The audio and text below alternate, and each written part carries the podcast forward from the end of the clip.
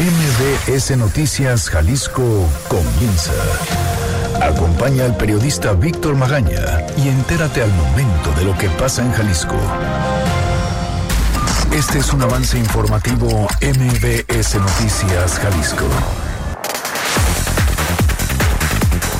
Diego Monraz, el secretario del Transporte, asegura que los choferes responsables de víctimas del transporte público en lo que va de este 2020 no pertenecían al modelo ruta empresa. En abril dicen que en abril arrancará el 100% el esquema de prepago en este modelo. Además, se instalarán puntos de recarga. Acuerdan entregar recursos a comunidad wixárika de Mezquitic de acuerdo a su índice poblacional. El PRI Jalisco pedirá revisión al ejercicio presupuestal de 2019 para el sector salud. La diputada del Partido Revolucionario Institucional del PRI, Sofía García, informó que los legisladores priistas solicitaron al Congreso Federal la creación de una fiscalía especializada en la atención a feminicidios y la protección de las víctimas de violencia de género. La atención del autismo en Zapopan procurará la inclusión de sus pacientes, van a ampliar los horarios de atención. Y todo listo para el duelo entre la selección mexicana de baloncesto contra la de Bahamas. Será este jueves que se va a realizar el duelo clasificatorio rumbo a la AmeriCup 2020. Además, vamos a platicar con el presidente de Nariz Roja AC, Alejandro Barbosa, para hablar sobre la falta de medicamentos contra el cáncer aquí en Jalisco. Además, le adjudican justamente este problema al fallecimiento de una menor el pasado lunes. De esto y más hoy en MVS Noticias Jalisco. Pero primero, ¿qué dicen los periódicos? Las portadas del día. El Informador. Tras pacto, el civil promete servicios gratis. El director del hospital confirma que el acuerdo entre Jalisco y el INSABI eliminará las cuotas de recuperación en todos los niveles. El diario NTR. Inflan nómina y piden adelantos. Municipios solicitan dinero federal. Milenio Jalisco. Renovarán 1,200 unidades de transporte público en la zona metropolitana de Guadalajara. Instalan el pleno del Observatorio Ciudadano de Movilidad y Transporte Público del Estado de Jalisco. El gobernador Enrique Alfaro anuncia la segunda etapa del nuevo modelo. Mural. Detienen por fraude solo a 15 de 7,000. Repunta delito en 2019, pero las sanciones bajan. El Universal. Pemex, víctima de huachicoleo al por mayor. En 5 meses le roban 14 millones de barriles. Excelsior. Niños, víctimas de 6 delitos al día. Casos ligados a desaparición o sustracción.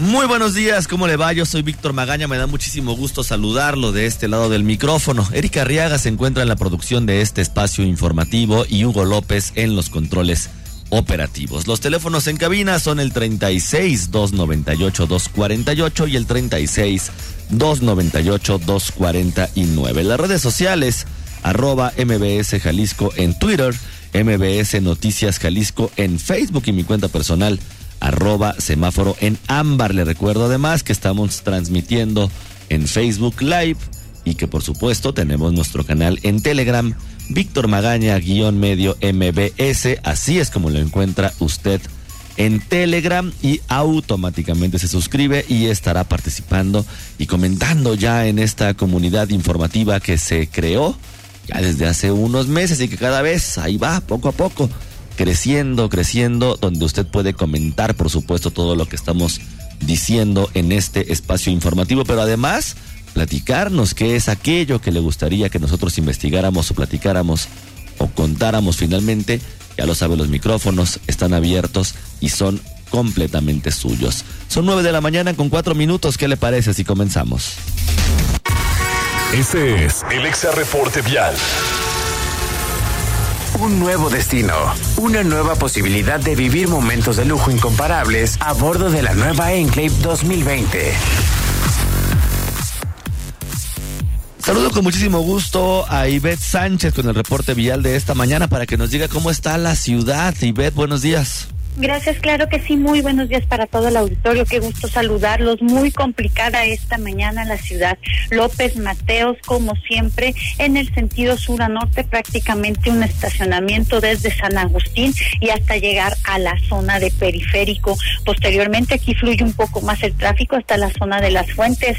No se reporta ningún accidente en este momento, únicamente la carga vehicular intensa en dirección hacia la zona centro de la ciudad. Tráfico bastante cargado en la zona de Avenida Vallarta. Se tiene un cierre a la circulación total entre Robles Gil y calle Emerson por motivo de obras del CIAPA. Este cierre impacta ya prácticamente hasta la zona de Javier Mina. Le recomendamos utilizar rutas alternas. En estos momentos se nos menciona un fuerte choque en los cruces de Las Torres y Prolongación Guadalupe. 3 vehículos involucrados, 2 carriles cerrados a la circulación. Además, si usted circula por la altura del Santuario de los Mártires, justo en Paseo de los Balcones y Avenida Colón, encontrará un fuerte accidente. Por favor, ceda el paso a unidades de emergencia.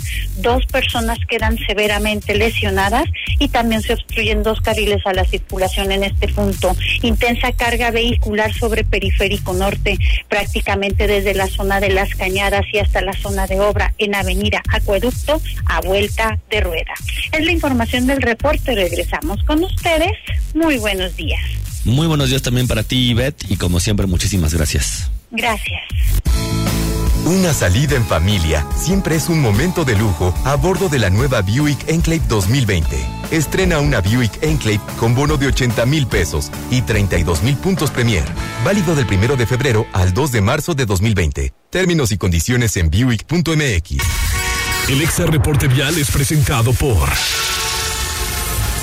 Llévate una Buick Enclave 2020 con bono de $80,000 y 32,000 puntos Premier. Visita tu distribuidor autorizado Buick. La entrevista. Oiga, el día de ayer se manifestaron en la Ciudad de México padres y familiares de niños con cáncer contra el presidente Andrés Manuel López Obrador por el presunto o evidente, como usted lo quiera ver, desabasto de medicamentos. Pero además, ahí también está una comisión de padres, un grupo de padres estuvo denunciando justamente la falta de medicamento y además la muerte de una menor aquí en Guadalajara por presuntamente este problema. Tengo en línea telefónica a Alejandro Barbosa, él es presidente de Nariz Roja AC, para hablar justamente de este tema. Alejandro, ¿cómo estás? Buenos días. Muy buenos días, muchas gracias por la oportunidad. Oye, Alejandro, varios temas que platicar contigo. Primero, nos gustaría que nos contaras un poco cómo está realmente la situación en Jalisco en cuanto al tema de desabasto de medicamento. Pues yo creo que no podemos tapar el sol con un dedo. Sabemos la situación de la empresa farmacéutica PISA, que está detenida su producción desde agosto pasado. Siendo la única que producía los productos oncológicos, era evidente que nos íbamos a quedar sin productos. No hay quien más lo produzca en este país y desafortunadamente lo tenemos que traer del extranjero. Esto a que nos ha llevado a que los gobiernos estén comprando más caro, con riesgo de calidad del producto y obviamente en destiempo y desfase para las necesidades de los pacientes. Es una realidad, no hay medicina para que la gente ya se quite ese velo que las autoridades han decidido poner y decir unos que sí, otros que no. No se vale porque está la vida de mucha gente ya en riesgo, como tú lo mencionabas. El día de antier, desafortunadamente, fallece una niña, una paciente que tiene cáncer aquí en Guadalajara. No podemos aseverar, digo yo, que sería una situación, un juicio bastante irresponsable decir que murió porque no estaba esa medicina. Pero la realidad es que la medicina no llegó a tiempo, no estaba en el estante cuando la niña la necesitaba para poder o disminuir su dolor, para manejar el problema o para poderle salvar la vida. Esa es la realidad que están viviendo hoy los niños con cáncer en nuestro país, no solamente aquí en Guadalajara. El riesgo es muy alto para las personas que no tienen contacto con este tema. Es una enfermedad muy delicada en trato, que desafortunadamente da brincos incontrolables a poner en riesgo la vida de la persona en minutos. Entonces tenemos que estar siempre al pendiente de la atención de los niños y tener lo necesario para poderlos atender de manera eficiente. Esto es lo prioritario, el medicamento. Y hoy es el que no hay en los estantes de los hospitales. Y yo quiero hacer un remarcar esta parte, no es culpa de los hospitales, no es culpa de los médicos. Como bien hicieron los padres en la Ciudad de México el día de ayer, fueron a exigir que se cumpla la palabra de la autoridad en que el medicamento iba a llegar a los hospitales el día lunes pasado. No llegó aquí a Guadalajara. En el Hospital Civil no hay medicamento, esa es la realidad, y hay desabasto, y poco a poco esta bola de nieve nos va a llevar a que tengamos desfase también ya en insumos médicos, indistintamente a la medicina, que va a debilitar la atención que se les pueda dar a los niños, aun con el mejor esfuerzo que puedan hacer los médicos. Si no hay armas, no podemos atacar al cáncer, esa es una realidad. Y luego, Alejandro, finalmente también, pues ante la incapacidad de las autoridades de dotar de estos medicamentos y quizá la impotencia de los médicos, de los hospitales, piden que los familiares compren este medicamento, luego se les reembolse, pero pues no son medicamentos nada baratos. No, y el tema es dónde los compran. Digo, en el caso en particular de esa niña, el medicamento era nacional, lo podías encontrar en la farmacia con tu receta. En el caso de los medicamentos ya oncológicos en forma, eso sí no hay en el país. Los tienes que buscar con distribuidores y que los traigan de cualquier lugar. ¿Por qué? Porque aquí no hay, o sea, no nos podemos quedar con el cómo no, o sea, no, es que no, es un riesgo. Sí, es un riesgo que se va a morir el niño, esa es una realidad. Hoy, de hecho, en estos días se va a desarrollar un evento en pro de la concientización del cáncer infantil por parte de la Secretaría de Salud. Ustedes se bajan. En el cual estuvimos invitados al evento, nosotros agradecemos muchísimo que nos hayan tomado en cuenta, pero creo que hoy los tiempos no están para hacer eventos de este tipo. Creo que más concientización no puede haber. Tenemos casi un año en los medios de comunicación en la primera plana con los desabastos de medicamentos. Creo que ahorita más de pensar en generar conciencia, que es un tema importante, pero ahorita no prioritario, tenemos que pasar a los actos contundentes. Si la autoridad federal y estatal prometieron medicamentos, unos que sí va a haber, otros por tiempo limitado 2 meses por parte del Estado, no hay ese medicamento. Creo que hoy toca que cumplan su palabra, tanto los del INSABI que pusieron su palabra en empeño, que desastre, diría mi padre, que lo más valioso que tenemos es nuestra palabra, y aquí en Jalisco el gobernador se comprometió 2 meses a cumplir esto. Hoy no hay medicamento. También hacemos un llamado al señor gobernador Enrique Alfaro a que cumpla eso que le prometió a las familias. Él se los prometió directamente en casa, en Palacio Federal. Allí estuvieron los familiares en una marcha hace 3 semanas, no llegó el medicamento, y creo que hoy las autoridades, más contra este tema del INSABI, si estamos o no estamos, tenemos que generar certidumbre en nuestra comunidad, y la certidumbre se hace a partir de hechos. Nosotros, pobremente digo, no tenemos otra opción como asociación, no somos ricos, no somos empresarios, somos gente común del día a día que organizó una institución para poder ayudar. Hemos hecho colectas desde hace ya, vamos a cumplir 1 mes, con colectas. En el mes llevamos recaudados 1,5 millones de pesos, de los cuales pues ya nos quedan 400 y pico mil pesos por gastar en medicamento, y ese medicamento se está entregando al Hospital Civil, pero no es suficiente, es un paliativo, no es la solución, pero tampoco podemos dejar que los niños fallezcan porque no hay medicina. Alejandro, por lo menos tuvimos estos 2 meses que anunció el gobernador, o ni siquiera los 2 meses que había prometido. La medicina no ha llegado. No ha llegado. Se prometió hace 3 semanas, y en el civil no ha llegado medicina desde enero, que el Hospital Civil lanzó su desplegado de que si no había apoyo iban a empezar a tener complicaciones en el servicio.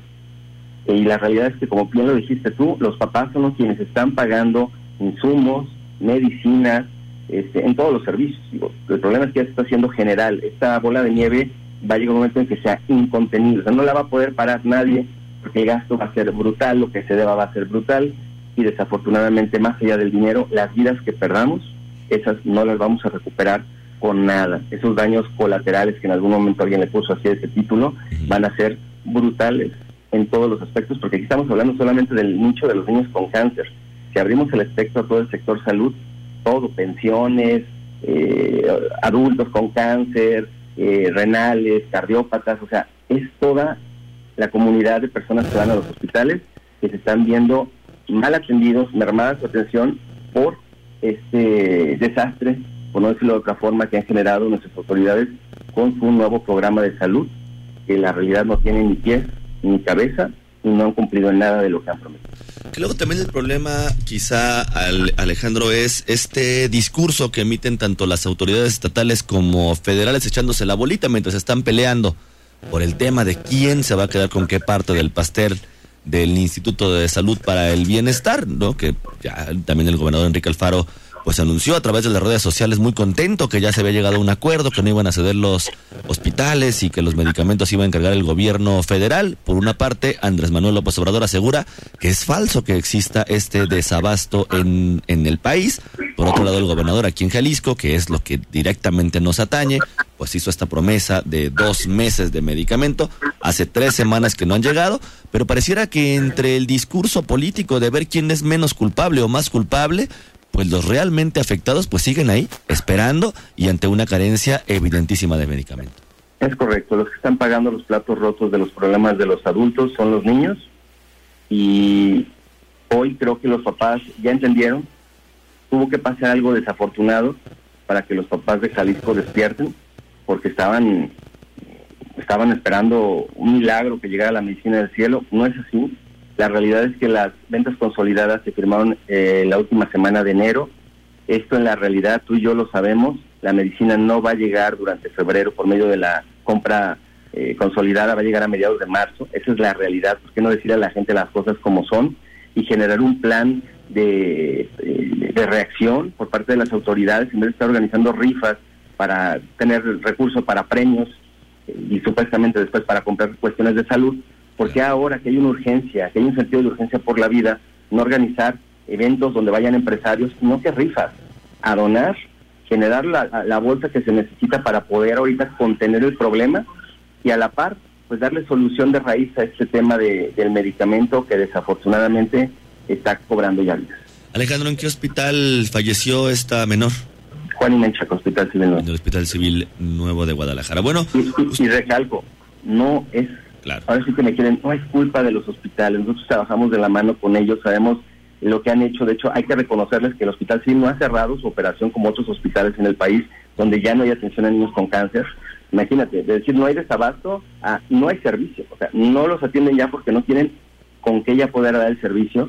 Así han continuado, eso es, yo creo que es digno de reconocerse, pero ya pegó el desabasto, o sea, ya no hay medicamento y esto está poniendo en riesgo como la vida de esta criatura, más niños que desafortunadamente pueden llegar a perder la vida porque no hay medicina. ¿Cuántos niños más se necesita que mueran para que volteen las autoridades? Y tampoco la solución es lo que dice las autoridades, que los padres compren el medicamento o que los doctores, como también lo dijo López Obrador, pues salgan a comprar el medicamento a la farmacia. No. La responsabilidad de la autoridad es darnos los servicios de salud como ellos los plantearon, universales y gratuitos. Ese es el ideal. Uh-huh. Pero pues si no se puede eso, nos conformamos con el seguro popular, porque por lo menos, con todo y los desastres que hicieron los que se fueron, los secretarios pasados, etcétera, que no fueron juzgados, ni mucho menos, pero por lo menos funcionaba, por lo menos era algo que operaba, con todo y el desastre que hicieron, pero este sistema no está funcionando. Y que es una responsabilidad compartida, tanto federal como estatal.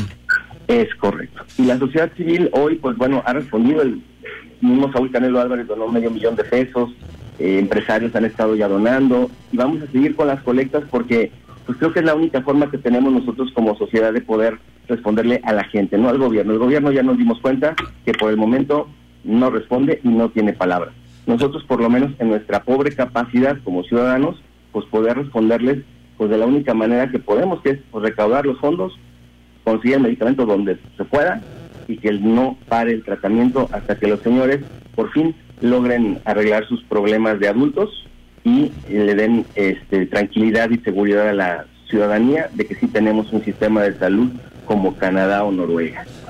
Alejandro, ¿qué les dijo la Secretaría de Salud cuando ustedes anunciaron que se bajaban de este evento de la lucha libre de concientización?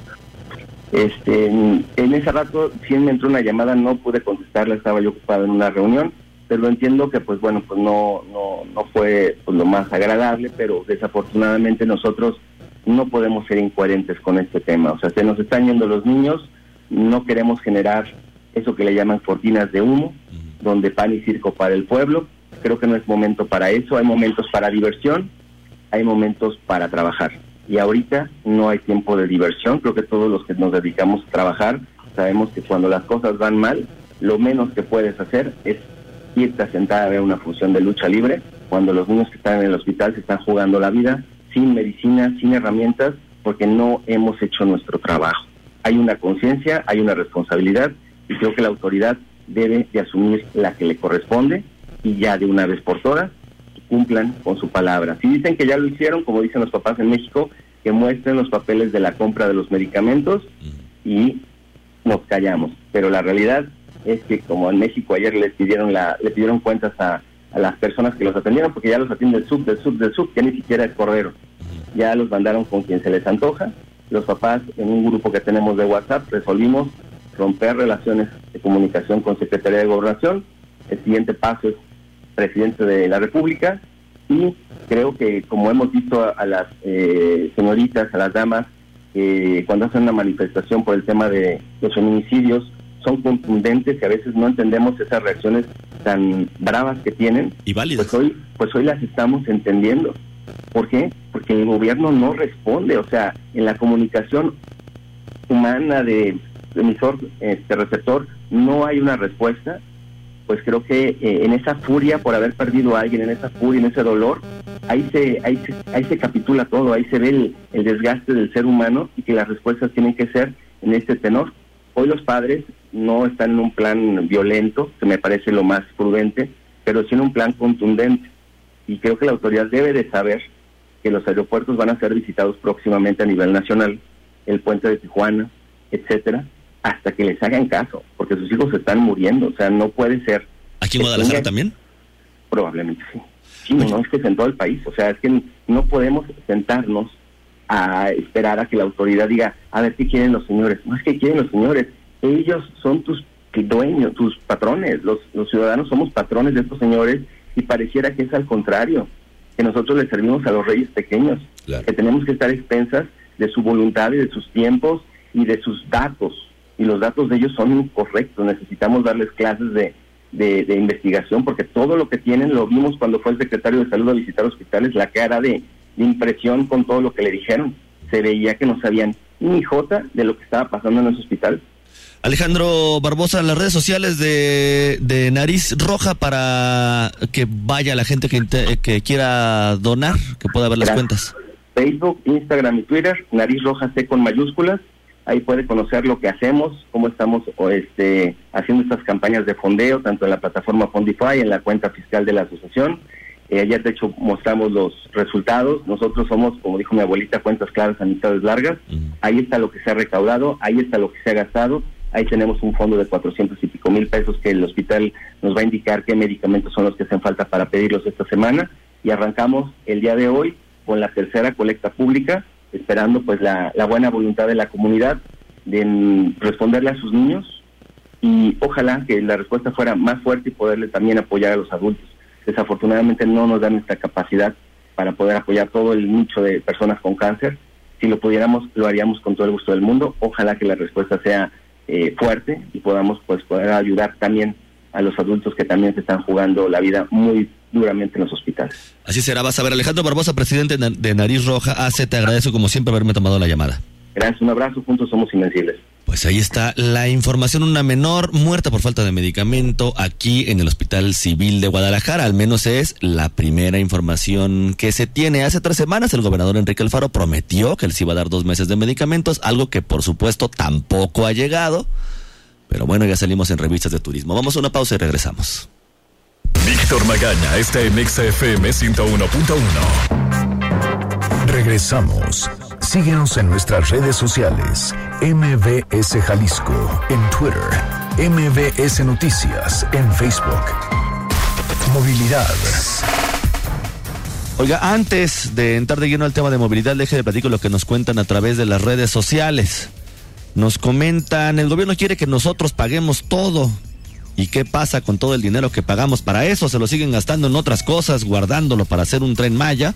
Es aberrante lo que hace el gobierno. Además, Luigi Organista dice totalmente de acuerdo, no a la rifa y sí atender directamente el problema de los medicamentos para nuestros hijos. Humberto L., escuche usted lo que nos comenta. Yo no entiendo por qué seguimos eximiendo a la autoridad de este país de su responsabilidad. Así como el autor intelectual de un crimen es igualmente culpable que la persona que jaló el gatillo, de la misma forma, la falta de planeación, la falta de abastecimiento, la politización de temas de salud debe de exigírseles y demandárseles a las autoridades federales y estatales, municipales inclusive, porque son ellos los que están a cargo del dinero de los mexicanos. Ellos son los que tienen que planear, ellos son los que tienen que prever. Este tipo de cuestiones y de discursos en los cuales se disculpan y se disculpan y se disculpan o apuntan dedo para que la atención del público se vaya con un culpable u otro culpable, todos son culpables. Cualquier persona, desde el que está sentado como presidente municipal hasta el jefe estatal, hasta el jefe federal, todos son culpables. Un niño muere asesinado o secuestrado, otro niño muere por falta de medicamentos, y son dos claros ejemplos de dos grandes problemas que está pasando en nuestra nación. Nadie se atreve a decirlo con las letras como son. Los culpables son los gobernantes de nuestro país. Es parte de lo que nos comentan a través de las redes sociales. En materia de movilidad, los choferes responsables de víctimas del transporte público en lo que va de este año no pertenecían al modelo ruta empresa. Adrián Montiel, ¿cómo estás? Buenos días. Muy buenos días, Víctor, también para el auditorio. Mira, como comentas, el secretario del Transporte, Diego Monraz, precisó que los choferes de unidades de transporte público que se involucraron en las muertes de 6 personas en lo que va del año fueron expulsados del modelo ruta empresa y se integraron a rutas particulares. Escuchemos al secretario. Las 6 víctimas que tuvimos relacionadas al transporte público al arranque de este año, que coincidieron en que todavía no son oficialmente ruta empresa, también estamos encontrando un componente que son choferes que han sido expulsados de ruta empresa y se fueron por un tiempo que se está venciendo porque les quedan 2 meses a rutas que no tenían esas exigencias. Diego Monraz dijo que estas rutas aceptaron a los peorcitos, mientras el resto se profesionalizaba con cursos de sensibilización, examen de capacitación y hasta de adicciones. Destacó que estos cursos se reflejan en que las unidades de ruta empresa recibieron 5.600 infracciones de 56.000 del total aplicadas al transporte público. Por otra parte, se busca mejorar el proceso de atención a víctimas por medio de aseguradoras y no por mutualidades, porque ofrecían mala atención a los familiares de las víctimas o de los accidentados. Escuchemos. Y adicionalmente hemos ya vetado a algunas mutualidades que prestaban mal el servicio, ya no están permitidos para ser contratados para este servicio, y ahora solamente mutualidades y aseguradoras que den una calidad y seguimiento completo en este tipo de incidentes pueden seguir trabajando. Además, el Consejo de Atención a Víctimas lo presidirá el mismo secretario Diego Monraz, pues estaba desintegrando, y así se garantizará la atención con la nueva representación que lanzará el panel informativo de siniestros de transporte público. Por último, y aunque se redujo en 45% las muertes del transporte público, el activista de la Asociación Civil Bici Blanca, Olin Monroy, dijo ante el Observatorio Ciudadano de Movilidad y Transporte que en 2009 incrementó en 54% el número de ciclistas fallecidos respecto al 2018. Pues el reporte, Víctor. Adrián, muchísimas gracias. Muy buen día, muchas gracias. Muy buenos días también para ti. Oiga, ya en febrero se cumple justamente un año desde que Hugo Luna anunciara que ya en estas fechas íbamos a ver una transformación total de lo que es el transporte público. Bueno, va a ser en abril, cuando todas las rutas de transporte estarán adheridas al modelo ruta empresa y con el equipo de prepago. Además, se van a instalar puntos de recarga, pues ahora solo se pueden recargar en las estaciones del sistema del tren eléctrico urbano. El gobernador Enrique Alfaro Ramírez anunció una inversión de 310 millones de pesos en 3.662 equipos de prepago y en las que ya operan 2.048, en 40% de los camiones del esquema de transporte. Escuchemos. Y al cierre de abril, ese fue mi compromiso, cierre de abril de este año estará el 100% de las unidades con todos estos equipos instalados, a finales de abril. Al mismo tiempo, porque si no, no funciona, estamos desarrollando la red de recarga externa, que va a ser cuando menos, de 700 puntos en el estado, así como la credencialización de tarifa preferencial para incentivar el uso de tarjeta electrónica. Los puntos de recarga se van a instalar en tiendas de autoservicio. Además, transitar el prepago podrá terminar con las quejas de los usuarios que no reciben cambio de 50 centavos en las alcancías mixtas. Además, el gobierno del estado apoyará financieramente con la renovación de 1,200 vehículos con más de 10 años de antigüedad. Van a invertir 2.680 millones de pesos en esta segunda etapa del programa Mi Transporte. Por otra parte, la Secretaría del Transporte va a recibir la línea 3 del sistema de tren eléctrico urbano en abril, aunque falta la validación, pruebas con carga y las certificaciones internacionales para que se autorice la operación con pasajeros. Vamos a ir a una pausa y regresamos con más información. Víctor Magaña, en Noticias MVS Jalisco, por EXA FM 101.1. Estamos de vuelta con la información más importante a nivel local. Estados. 9:39 a.m. Regresamos a cabina de MVS Noticias Jalisco. Oiga, la comunidad wixárika de San Sebastián tendrá su autonomía presupuestal basada en su índice poblacional, al menos ese es el acuerdo al que se llegó, luego de una reunión con el ayuntamiento de Mezquitic, coordinada por el Instituto Electoral y de Participación Ciudadana. Hace un par de semanas, la Sala Regional de Guadalajara del Tribunal Electoral de la Federación determinó el incumplimiento de una sentencia emitida desde mayo del año pasado, donde ordenaba al municipio otorgarle la autonomía presupuestal a esta comunidad indígena. En el cumplimiento de sentencia emitida el 22 de enero pasado, ordenó que en un plazo de 20 días el municipio debía retomar las mesas con la comunidad para acordar la manera en que le otorgarían sus recursos, mesas que abandonó desatendiendo la resolución inicial. De acuerdo con el organismo electoral, la mesa de negociación se retomó el lunes y en la misma el ayuntamiento aceptó tomar como criterio el índice poblacional para la transferencia de recursos, aunque no se especificó si los mismos deberán entregarse este mismo año. Tan solo la comunidad de San Sebastián Teponahuaxtlán representa el 85% de la población en el municipio de Mezquitic. Sus habitantes pelearon por su autonomía presupuestal ante el abandono histórico de las autoridades que no los han dotado de servicios básicos como seguridad, salud y educación. Y el PRI Jalisco va a pedir una revisión al ejercicio presupuestal de 2019 para el sector salud. Erika Arriaga, ¿cómo estás? Buenos días. Buen día, Víctor. Buen día, auditorio. Así es, el dirigente del Partido Revolucionario Institucional, el PRI, Ramiro Hernández, declaró que el gobierno federal y estatal no están cumpliendo con su responsabilidad respecto a los problemas en el sector salud que se han visto desde el año pasado, como el desabasto de medicamentos. Y a causa de ello, el dirigente reprochó que los enfermos deban conseguir sus medicamentos a costos altos. Escuchemos. Es verdaderamente preocupante lo que está pasando en los hospitales por la falta de medicina, sobre todo grupos vulnerables, grupos que carecen del más mínimo apoyo. ¿Cómo vamos a lograr sacar adelante a los más necesitados cuando los dejamos en la más absoluta indefensión en el momento en que van a un hospital y les dicen que necesitan una operación, pero que tienen que llevar los medicamentos o que tienen que llevar los materiales de curación? ¿Esa es la justicia que se está buscando? A mí me parece que es ridículo. El dirigente tricolor informó que pedirán a los diputados del PRI que hagan una revisión de cómo se ejerció el recurso en el sector salud en el 2019, pues a un año de la nueva administración ya deben ser claros los avances. Agregó que también se pedirá a los legisladores federales se revise lo que va de 2020, así como solicitar que se aclare si existe un subejercicio de dinero público en el ámbito de salubridad. Por su parte, el señor Jorge Enrique, encargado de atención a adultos mayores en el PRI, declaró que por el desabasto de medicamentos en las farmacias del Instituto de Pensiones del Estado de Jalisco, el IPEJAL, las personas de la tercera edad deben soportar un impacto en su economía al tener que conseguir su material e incluso para sus operaciones. Escuchemos. Un caso muy importante.